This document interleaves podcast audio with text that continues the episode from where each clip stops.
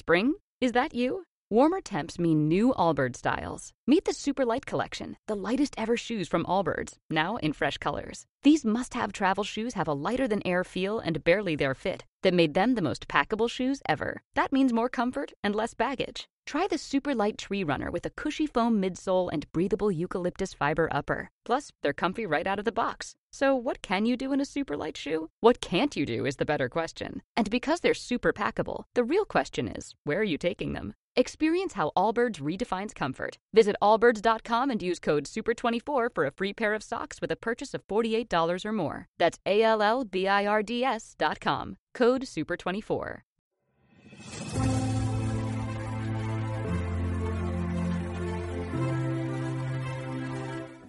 Bienvenidos oyentes a este nuevo episodio de Contingencia Hemisférica, programa en el cual evaluaremos semanalmente escenarios en seguridad y defensa del país, la región y el mundo.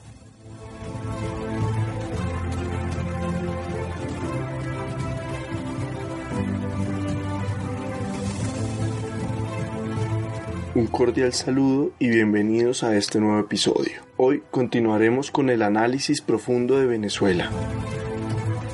En la primera parte exploramos los elementos constitucionales, militares, los actores internacionales presentes y las distintas relaciones que Venezuela ha venido estableciendo. En esta segunda parte profundizaremos los elementos migratorios, conflictos regionales y la situación humanitaria, opciones y posibilidades para salir de esta crisis. Para esto, contamos con la presencia de María Teresa Velandria, abogada, candidata PH en Ciencias Políticas, especialista en Derecho Internacional Económico y de la Integración de la Universidad Central de Venezuela. Cuenta con diversos estudios en áreas de las relaciones internacionales, realidad venezolana, seguridad y defensa y derecho internacional en reconocidos centros académicos como el Centro de Estudios Hemisféricos de Defensa en Washington. Actualmente se desempeña como profesora de pregrado y posgrado de la Universidad Central de Venezuela.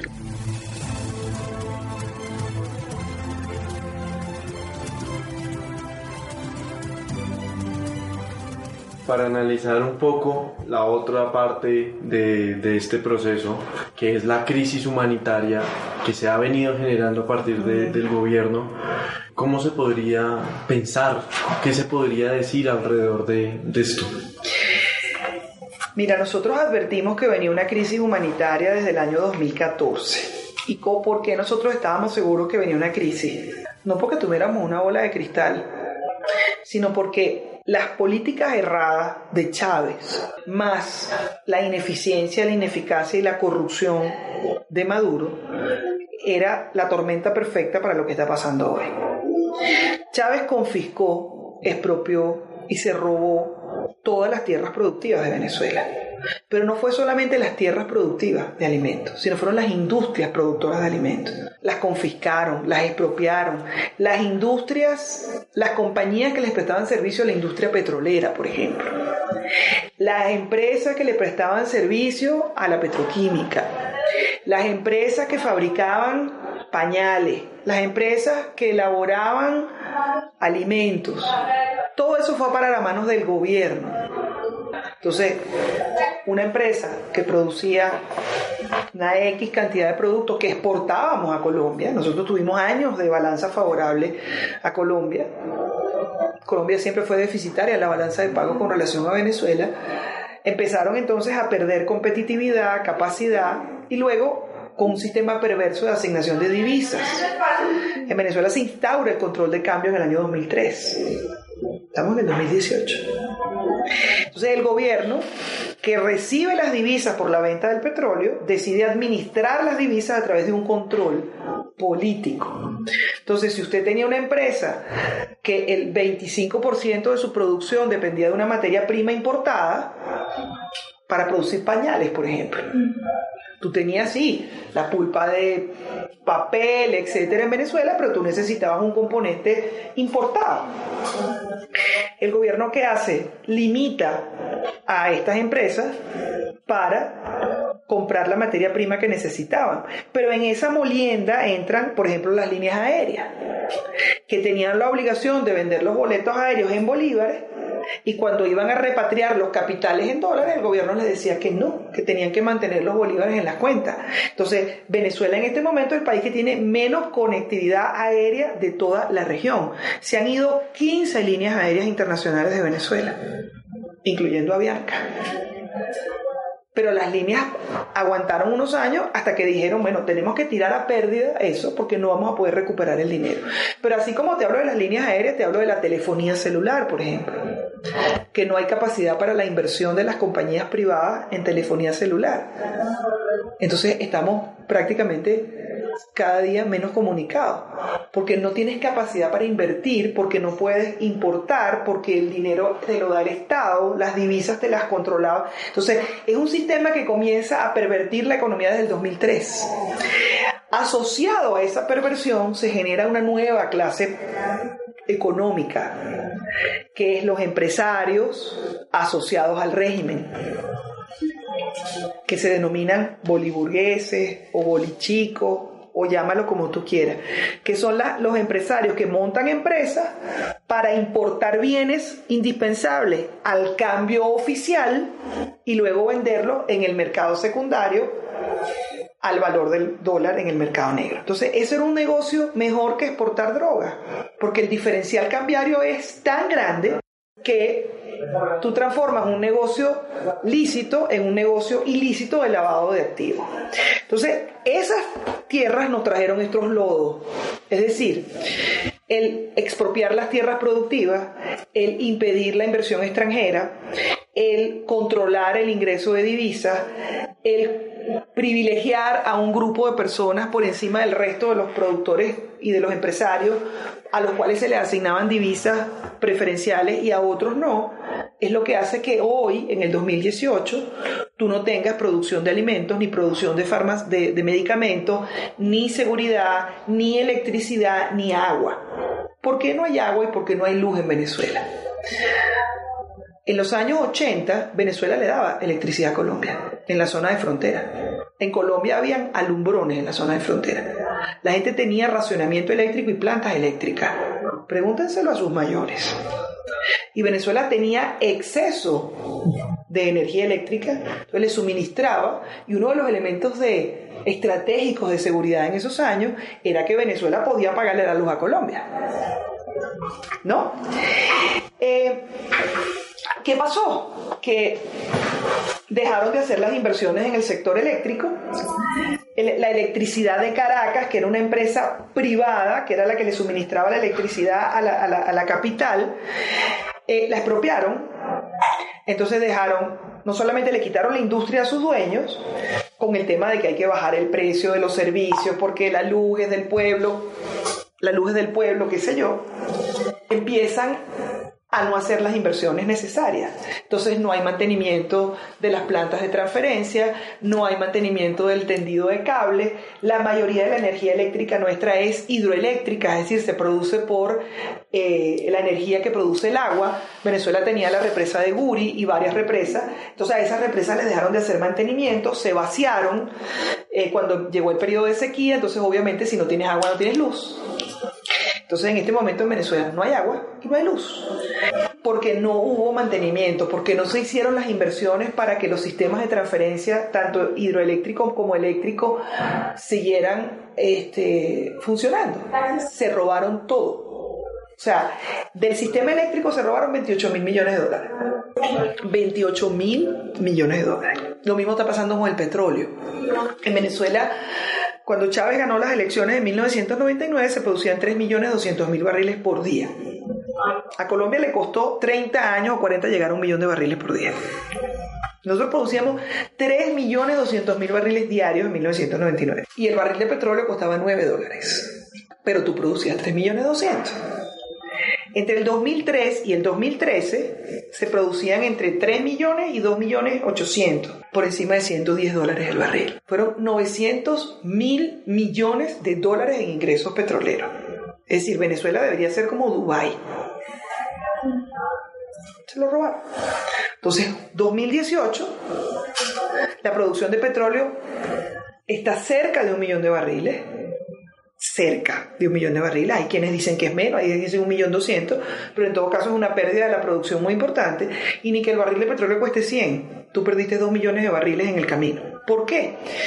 Porque se sacó a la industria privada, que era la que le daba servicios a, la, a las refinerías, con lo cual se le dio a los militares y a empresas asociadas al oficialismo que dejaron de hacer su trabajo. Entonces, no hay mantenimiento en las refinerías, no hay mantenimiento en las plantas de transferencia, no hay mantenimiento en, en la industria. Entonces, PDVSA pasó de ser la segunda industria de petróleo más importante del mundo, con un récord de horas hombres sin accidentes, a tener una explosión por semana en la refinería, siendo la más grave la de Amoay de hace unos seis años, que se murieron un grupo muy importante de personas. Entonces no hay capacidad para producir. Pero lo que está ocurriendo ahora es la consecuencia de lo que hizo Chávez. ¿Cómo impacta eso a la migración? Los venezolanos no migrábamos, no salíamos de nuestro país salvo de vacaciones, o a estudiar afuera y volver. La crisis, la crisis del 2014 empezaba a dibujarse cuando tú veías que había caído la producción petrolera, ya no había electricidad, tú sabías que lo que venía era el caos. El gobierno mantuvo la ilusión mientras tenía dinero para importar alimentos. Pero cuando no hay producción de petróleo, no hay renta. Y cuando no hay renta, no hay capacidad de importación. Entonces empezó primero la escasez. Primero el racionamiento. Es decir, usted no puede comprar sino dos paquetes de arroz. Después pusieron una libreta de racionamiento electrónica, que era que tú para poder comprar los productos de la cesta básica tenías que ir el día de tu número de cédula, con una huella digital que tú tenías que poner en el supermercado. Entonces tú querías ir a comprar arroz hoy, lunes, no, usted tiene que venir el miércoles porque es el día que le corresponde. Tú ibas el miércoles y ponías tu huella y no había arroz. Entonces yo lo dije en una entrevista y lo puedo repetir, los cubanos fueron más eficientes en la administración de la miseria porque durante el periodo especial la gente tenía racionamiento, pero la gente iba el día que le tocaba y le daban su libra de arroz, su libra de carne, nosotros no. O sea, nosotros nos pusieron un racionamiento que el día que me correspondía a mí ir a comprar, no había. Entonces yo no tenía la posibilidad de comprar el producto. El sistema llegó a ser tan sofisticado que si tú comprabas en un supermercado el arroz y te ibas a otra zona a comprar un paquete más de arroz, ya te decía, usted no puede comprar porque ya usted compró hoy. Eso empezó entonces como un razonamiento. Luego empezó el desabastecimiento, es decir, ya no habían los productos. Lo encontrabas, tenías que moverte por todo el país para encontrar un producto. ¿Qué hace el régimen? El régimen decide implementar un sistema de distribución de alimentos asociados a un nuevo documento de identidad que se llama Carné de la Patria. Si tú no te inscribes en el Carné de la Patria, no te llegan las cajas de productos alimenticios. Pero ahora es peor, porque ahora con el carnet de la patria se dan los alimentos, con el carnet de la patria te atienden en los hospitales, con el carnet de la patria tú puedes comprar gas de bombona, si tú no tienes carnet de la patria no te venden gas. Entonces eso hizo que se cayera la producción, que no encontraras alimentos, que no encontraras medicina y eso es lo que explica que hoy en el 2018 la gente esté cruzando el puente Simón Bolívar y el puente Francisco de Paula Santander con dos maletas para venirse a Colombia o para seguir camino a Perú, Ecuador, Bolivia, Chile, Argentina, así sea caminando, para poder comer. Porque la inflación proyectada del año 2018 es 136 mil por ciento. Los productos están subiendo 3% diario. Es hiperinflación. Los productos están cambiando de precio por día. Entonces no hay forma de que el salario alcance a la inflación. No hay forma de que el Estado, el régimen, pueda suplir las deficiencias. Entonces estamos teniendo índices de nutrición infantil similares a los de África, enfermedades que estaban erradicadas, que han vuelto, porque están asociadas a la insalubridad. Si tú no tienes luz, no tienes agua y además no tienes jabón para bañarte, se empiezan a, venir enfermedades como sarna, difteria, sarampión, fiebre amarilla. Entonces hay un colapso general de todo el país. Es decir, no es que colapsó el sector eléctrico, no es que colapsó el agua, la luz, el servicio de salud, la seguridad, la alimentación. Entonces, frente a un escenario como ese, el venezolano dice, me voy. Porque si yo me gano 500 mil pesos vendiendo arepas en la frontera, yo compro comida en la frontera, cruzo el puente en sentido contrario y mi familia come. Eso es lo que explica la migración. Y por eso yo le pido a los colombianos que traten de ponerse en nuestros zapatos y que cuando vean un venezolano pidiendo trabajo se lo den. Porque es muy difícil que un joven universitario dejara de ir a clase porque tenía que hacer la cola para comprar alimentos. A mí me faltaban todos los jueves cinco alumnos. Todos los jueves. Ya, bueno, ¿por qué no vienen a clase? Y pregunto. Entonces un jueves se presentaron los cinco. Profe, que hoy es el día que nos toca por el número de cédula. Entonces, o vamos a hacer la fila para poder comprar la comida o no comemos. Estudiantes desmayados en la universidad de hambre, en el cafetín de derecho, me dice el dueño, mire, profe, aquí venía un estudiante por mes y me decía, me da una arepita fiada que yo se la pago a final de mes, que no, he cobrado y tal. dice, ahora vienen 10 por día. Yo no puedo regalar 10 arepas. Y hace cuatro meses, en febrero, se desmayó una profesora en el pasillo de la universidad, entre ingeniería y derecho. Ahí se desmayó. Cuando le levantaron del piso, le preguntaron, profe, ¿qué tiene? Se le bajó la tensión, se siente mal. Yo tengo tres días sin comer. Una profesora con doctorado. Porque además de todo lo que les he contado, el régimen además decidió quebrar moralmente a las universidades no dándoles presupuesto. Como no pudo obligar a las universidades ideológicamente, ni cooptarlas, ni controlarlas, porque no somos controlables los académicos, nos quebraron por la vía del presupuesto. Entonces las universidades tienen el mismo presupuesto hace seis años con una inflación que hace seis años era de 40% y hoy es de 135 mil por ciento. Entonces un profesor universitario del mayor escalafón titular a dedicación exclusiva gana algo así como 7 dólares al mes el comedor de la universidad no funciona, que era el único sitio donde los estudiantes podían desayunar y almorzar. Ahora no existe, no hay comida, los cafetines de la universidad han ido cerrando uno detrás de otro, entonces, ¿qué opción le queda a un estudiante que tiene 19 años? Salir, agarrar una mochila y montarse en un autobús y migrar. Entonces, ese es, va a ser, la migración venezolana ha tenido varios flujos. El primero a Colombia fue en el año 2002, cuando fueron los ingenieros petroleros despedidos de PDVSA. Luego los empresarios que se vinieron y montaron empresas, negocios y generaron trabajo. Luego los profesionales que se vinieron empleados a Colombia empleados, pues, médicos, ingenieros, y ahora está saliendo todo el mundo, sin educación, con educación, con el título debajo del brazo, a trabajar en lo que sea, en Colombia, en Perú, en Ecuador. A Bolivia no se van porque Evo Morales sigue siendo aliado de, de Maduro y es probable que devuelva a la gente. Chile, Argentina, Brasil, la, la existencia de campos de refugiados y que la Comisión Interamericana de Derechos Humanos el 2 de abril del 2018 haya declarado que la migración venezolana es una migración forzosa, te da cuenta de la magnitud de la crisis.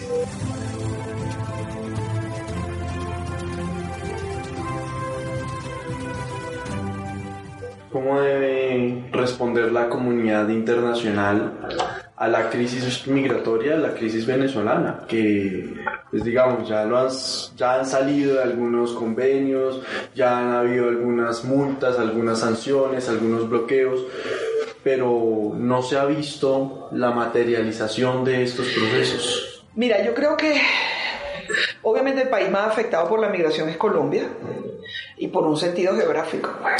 Tú puedes cruzar la frontera a pie y Bolivia, y perdón, y Brasil, disculpen, Brasil, porque tú cruzas la frontera a pie. Claro, la distancia entre los centros poblados de Venezuela y la frontera con Brasil es bastante más larga que con, Colombia, ¿no? Em, creo que el gobierno colombiano entendió tarde, pero ya cuando se le vino el tema encima, que tenía que hacer algún tipo de alivio migratorio, que es dándole una tarjeta de residencia temporal a los venezolanos para que se puedan insertar formalmente dentro del mercado laboral. Em, y yo creo que todo venezolano que migre y le den una oportunidad de trabajar legalmente se va a insertar y va a producir y va a generar ganancias y va a pagar impuestos, pero eso genera una presión sobre los servicios de salud, por ejemplo que probablemente no estaban preparados para una migración tan rápida. Yo siempre explico que nosotros tuvimos 4 millones de colombianos, pero no llegaron todos el mismo año. Es decir, llegaron entre los 70, los 80, los 90, entonces se fueron asimilando a la estructura, pero no es el impacto de 880 mil venezolanos en Colombia en este momento. Entonces eso tiene un impacto en los servicios públicos, en los servicios de salud, etcétera, ¿no? Pero si lo miras por, por el lado positivo, vas a tener 880 mil personas que pueden ser contribuyentes al fisco y que pueden generar una dinámica diferente en la economía, aportando experiencia, conocimientos, capacidades, etcétera. Yo creo que si le das la vuelta, pues es muy interesante. Pero el gobierno de Colombia pues hizo una primera aproximación a ese tema. Luego lo hizo Perú, el presidente Pedro Pablo Kuczynski, el expresidente Pedro Pablo Kuczynski, fue el primero que dijo, mire, nosotros tenemos que darle a esta gente apoyo porque esta gente está llegando aquí y necesitamos que estén legales. Nos interesa que sean legales. Y luego se pegaron los gobiernos de Argentina, el gobierno de Chile, que es algo importante, que es la legalización de los títulos Creo que cualquier profesional que tenga un título bajo su brazo quiere trabajar como profesional. A lo mejor sabe que no puede trabajar como profesional eh, porque no encuentra, eh, eh, pero si tiene la posibilidad de legalizar su título, lo va a hacer. Entonces yo creo que es una crisis que tiene un impacto, que, que se convirtió en un problema de seguridad regional. ¿no? La crisis migratoria, porque migra la gente buena, pero también migra la gente mala. Entonces tienes impacto en la seguridad, tienes personas que se vienen a incorporar a las bandas criminales, al ELN, a las disidencias de FARC, jóvenes a lo mejor sin educación, o sea, el mismo caldo de cultivo que utilizaron los grupos guerrilleros en Colombia para captar jóvenes pobres, sin educación, etcétera, pues Venezuela le está exportando ahorita una cantidad de gente. El que tiene una profesión y una educación y tal no va a ser, va, a ser una persona que va, se va a, pero, pero digamos, vienen a incrementar un tema de seguridad en Colombia que yo creo que es un problema y lo mismo pasa en Ecuador, en Perú, etcétera el hecho de haber declarado la migración forzada, como lo dije hace unos minutos, es importante para entender que los gobiernos tienen, que hace la CIDH? Dice, instamos, rogamos a los gobiernos a que no los devuelvan, a que no le pidan más papeles de los necesarios y a que le den una condición migratoria legal, y yo creo que por ahí va el tema. Ahora, ¿cómo parar el flujo migratorio? Que es la pregunta que todo el mundo se hace. Miren, hasta que no haya un cambio de régimen en Venezuela, no hay forma de parar el flujo migratorio. Y como la, la situación se deteriora por horas, y cada día que el régimen permanece en el poder se cuenta en vidas, hasta que no haya un cambio de régimen, no va a haber no va a haber una paralización. Y yo estoy segura, y lo digo como venezolana, que en el momento en que haya un cambio de régimen, vuelva a haber seguridad jurídica para las inversiones, se puede reactivar el empleo, muchos venezolanos vamos a volver. ¿Cuál es la condición para que se genere este cambio de régimen? Mira, la comunidad internacional ha pedido de todas maneras, de todas las maneras posibles, que haya una elección limpia, libre, transparente. Vimos lo que ocurrió el 20 de mayo, eso no fue una elección, eso fue una selección. Una elección convocada además por un órgano ilegítimo como la Asamblea Nacional Constituyente deriva de un resultado ilegítimo que no ha sido reconocido por la comunidad internacional. Ahí el Grupo de Lima ha estado muy activo, igual que el, presidente de, Colombia, em, a través de la OEA. Los gobiernos no pueden decir otra cosa que no sea que se haga una elección libre, libre, justa, de acuerdo a los parámetros de la Carta de la Organización de Estados Americanos, con observación internacional creíble. Y eso es lo que todos quisiéramos que pasara. Es decir, que pudiéramos competir en igualdad de condiciones, pero se produce una elección el 20 de mayo con presos políticos, con partidos ilegalizados, además donde te piden el carnet de la patria para votar, cuando el único requisito era la cédula de identidad, generando una discriminación absoluta. De manera que tendría que ser algo como eso. Hemos hecho todo lo que ha estado a nuestro alcance. Mira, nosotros hemos marchado, hemos firmado, hemos protestado, hemos hecho todo lo que como demócratas tenemos derecho. Y nada ha funcionado porque el régimen tiene un enorme soporte de la Fuerza Armada Nacional, de una parte de la Fuerza Armada Nacional, de la cúpula de la Fuerza Armada Nacional, y luego tiene un flujo de dinero ilícito proveniente de actividades ilícitas que le permite sostenerse en el poder aún no teniendo ingresos petroleros formales. Entonces, los venezolanos no estamos peleando solamente con el régimen de Nicolás Maduro, nosotros estamos peleando con el régimen de Nicolás Maduro más el gobierno de Cuba, más el gobierno de Irán, más el gobierno de Rusia, más la deuda de China. Por eso entonces el apoyo de la comunidad internacional se vuelve tan importante y creo que cada día que pasa donde se descubre la violación de derechos humanos, las torturas, las ejecuciones extrajudiciales, la persecución, la violación de derechos políticos, la violación del derecho a la salud, a la alimentación, a la libertad de circulación, y donde en el informe de la Organización de los Estados Americanos de mayo y en el informe del Alto Comisionado de Derechos Humanos de la ONU de junio, se demuestra el patrón sistemático y contra un grupo determinado de la población, donde ya entonces no estamos hablando de violación de derechos humanos, sino violación del derecho internacional humanitario, y donde en el informe de la OEA y en el informe de la ONU se demuestra que de los 11 delitos de lesa humanidad previstos en el Estatuto de Roma, en Venezuela se han cometido 7. Estamos hablando de un régimen que no tiene escrúpulos, que no le importa matar, torturar, desaparecer, a los ciudadanos que se le oponen. Entonces, la gente dice, pero ¿por qué no hacen algo? Es que hemos hecho todo. Y nos mataron 200 estudiantes. Y quedan 365 presos políticos. Y tenemos 12.000 detenciones arbitrarias y unas 13.000 ejecuciones extrajudiciales. 398 casos de tortura documentados de acuerdo al protocolo de Estocolmo. Entonces hay que entender la magnitud del control que tiene el gobierno sobre la población y del miedo como factor de intimidación. Y el miedo es absolutamente libre y personal. Los estudiantes dieron el alma en el 14 y en el 17 y están perseguidos. Los torturaron. Entonces es muy difícil lo que nos pasa, porque tienes un régimen criminal, violador de derechos humanos, violador del derecho internacional humanitario, que además tiene vínculos con organizaciones del crimen transnacional. Entonces es una situación muy compleja cuyo resultado no es fácil de prever, ni difícil de mirar cuál es la línea por la cual tú debes atender. Pero como se plantea, la única salida viable, si se quiere, sería una intervención militar. Sin embargo, los escenarios para una intervención militar en teoría no están dados. Es decir, son problemas internos que se están exteriorizando y que se interpretan como tales, pero que no se pueden intervenir por la propia vía del pueblo, digamos, por la propia decisión de, del, del Estado, si se quiere. Mira, yo creo que ningún gobierno de nuestra región, incluyendo mí como venezolana, queremos intervención de tropas extranjeras en nuestro territorio. Sea, yo creo que la última intervención de tropas extranjeras en nuestro territorio fue durante la independencia. Y luchamos contra eso. Luchamos para expulsar a las tropas extranjeras que eran los españoles. De que yo no quiero una intervención militar extranjera. Tampoco quisiera que hubiera un derramamiento de sangre entre venezolanos que nos pudiera poner en la puerta de una guerra civil, entre aquellos que defienden al régimen dentro de las Fuerzas Armadas y aquellos que eventualmente pudieran intervenir.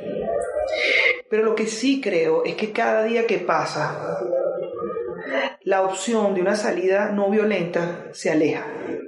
Es decir, a menos que el régimen decida finalmente negociar su salida que podría ser una forma de transición acordada.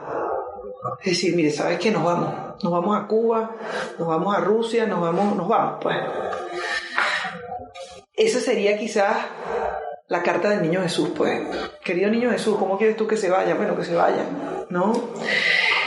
Creo que sería la menos dolorosa, la menos costosa en términos de, de vida, y es la que nosotros todos los días aspiramos que ocurra. Es decir, por eso hay una presión, sanciones, para que el régimen decida irse. Yo no quiero una intervención militar ni extranjera, ni quisiera un gobierno militar en mi país. Yo quiero los militares subordinados al poder civil. Pero sí creo que en la medida que cada día que pasa la crisis se acentúa, la posibilidad de una acción no violenta se aleja. Y eso le da a uno mucho miedo pero no sé cuál es la salida en este momento. Y hay posibilidad de que Venezuela de que el gobierno venezolano genere violencia hacia algún otro gobierno, como se, se dijo hace unos días con el tema de, del Magdalena?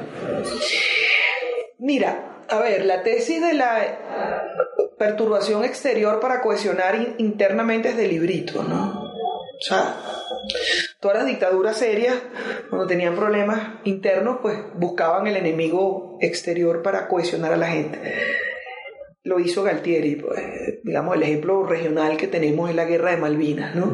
Un reclamo legítimo, además, la guerra de Malvinas, reclamo legítimo de los argentinos por, por su territorio. Nadie está diciendo que no sea legítimo, pero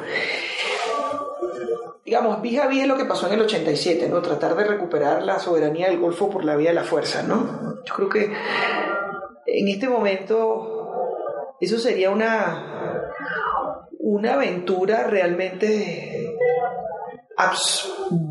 digamos, desconociendo la realidad regional, ¿no? Yo no creo que haya la capacidad de generar cohesión interna. Y creo que lo peor que se les podría ocurrir es una escaramuza con Colombia. Primero porque nosotros todavía tenemos unos dos millones de colombianos adentro. En segundo lugar porque te peleas con los vecinos y te estás peleando con la familia. Y en tercer lugar, con la cantidad de venezolanos que se han venido a Colombia, estarías atacando a tus propios ciudadanos en territorio extranjero. Entonces, eso no generaría sino rechazo, indignación, condena, no solamente de la comunidad internacional, sino de los ciudadanos. O sea, nadie se va a tragar en este momento un conflicto con Colombia. Porque lo primero que la gente va a decir, ¿cómo es que vamos a pelear si aquí no hay comida? Y como decía Napoleón Bonaparte, los ejércitos descansan sobre sus estómagos. Entonces tú me dices que hace 20 años o 15 años eso era posible. Sí, porque el gobierno tenía la capacidad de confiscar las industrias de alimentos, etcétera, y producir y sostener un esfuerzo bélico durante algunos días. Pero ahorita, sin comida, sin comida en los cuarteles. No lo sé. Yo creo que Maduro no tiene la capacidad ni el liderazgo para hacer una acción como esa. Creo que es más un globo de ensayo para probar un poco la reacción de Colombia de cara a un nuevo gobierno, para contener una eventual decisión del presidente electo o para generar distors una distracción desde el punto de vista militar, una distracción para que empecemos a hablar de esto y no hablemos de la crisis, pero no creo que se produzca una situación como esa. Para ir cerrando, algunas conclusiones generales alrededor de, de todo, lo, de todo lo que hemos hablado el día de hoy. Mira, bueno, en primer lugar agradecerles, eh, digamos, poder hablar de esto en extenso. En segundo lugar, pedirles comprensión eh, para todos los venezolanos que están llegando a este país, que los ayuden. En tercer lugar, desde los sitios donde ustedes se encuentren, difundir la magnitud de la crisis. Porque una cosa es ver un Twitter o ver una noticia y otra cosa es entender la magnitud de la crisis de Venezuela. O sea, cuando un bebé llega a un hospital y no lo puede salvar porque no hay nada que hacer, porque ya el cuadro de desnutrición es tan grande que no lo puede salvar. Estamos hablando de 50 niños en el hospital de Maturín en lo que va de año y de 7 niños en el hospital del Zulia en un mes. Estamos hablando más de 800 niños que se han muerto de hambre. De hambre. Entonces, dimensionar la crisis y explicarla, yo creo que sería un gran aporte que ustedes podrían hacer. Y luego, apoyar las acciones diplomáticas de los gobiernos de la región. Es decir, entender que cuando en la OEA se habla de la crisis venezolana, se está hablando de lo que yo acabo de decir. De gente que cruza la frontera con una maleta porque no ya perdió todo, hasta la dignidad. Cuando tú tienes que comer de la basura, tú perdiste la dignidad, te la quitaron. Yo creo que entender también la dinámica política, de que por qué no se unen, por qué la oposición no está unida, que es un reclamo que nos hacen, y es entender que hay dos tipos de oposición. Una que ha decidido cohabitar con el régimen, que ha decidido además participar en unas elecciones fraudulentas, y una oposición que sí quiere cambiar al régimen para cambiar a Venezuela. Entonces, una cosa es la unidad de objetivos para derrocar al régimen o para cambiarlo. Y otra cosa es la unidad de la ideología de los quienes están luchando. Es como si yo les pidiera a ustedes en Colombia que todos los partidos políticos borraran su identidad y se unieran en torno a un solo objetivo. Probablemente sí, cuando era la lucha contra los carteles, etcétera. Pero es que en este momento hay dos grupos. Los que quieren cohabitar con el régimen porque tienen prebenda, o porque no quieren que nada cambie, o que todo cambie para que nada cambie, la teoría del gato pardiano. Y una oposición que está luchando, abrazo partido, que está exilada, perseguida, torturada, etcétera, que sí quiere cambiar el régimen porque quiere construir una Venezuela diferente. Yo estoy en esa última es lo que queremos construir una Venezuela distinta, es lo que queremos construir una Venezuela próspera, segura, libre y donde tú vuelvas a sentirte orgulloso de ser venezolano. María Teresa, muchísimas gracias por acompañarnos, por regalarnos este maravilloso tiempo, esta maravillosa entrevista. Claramente debemos lamentar muchísimo la situación que está, que está actualmente pasando en Venezuela, esperar que todo mejore y de nuevo desearte a ti, a tus compatriotas y obviamente a la región entera que esta situación pase. Muchísimas gracias por acompañarnos, ha sido un enorme honor para nosotros poder haber hecho esta entrevista contigo. gracias a ustedes por la, por la oportunidad de explicar profundamente mi país. Muchas gracias.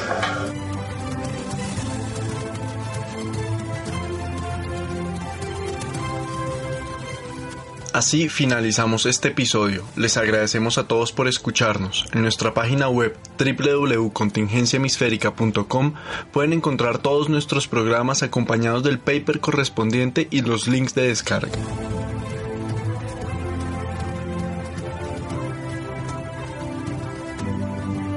Recuerden dejarnos sus comentarios, suscribirse en su reproductor de podcast favorito, además de seguirnos en nuestras redes sociales. En Facebook estamos como contingencia.hemisférica y en Twitter nos encuentran como arroba contingencia H.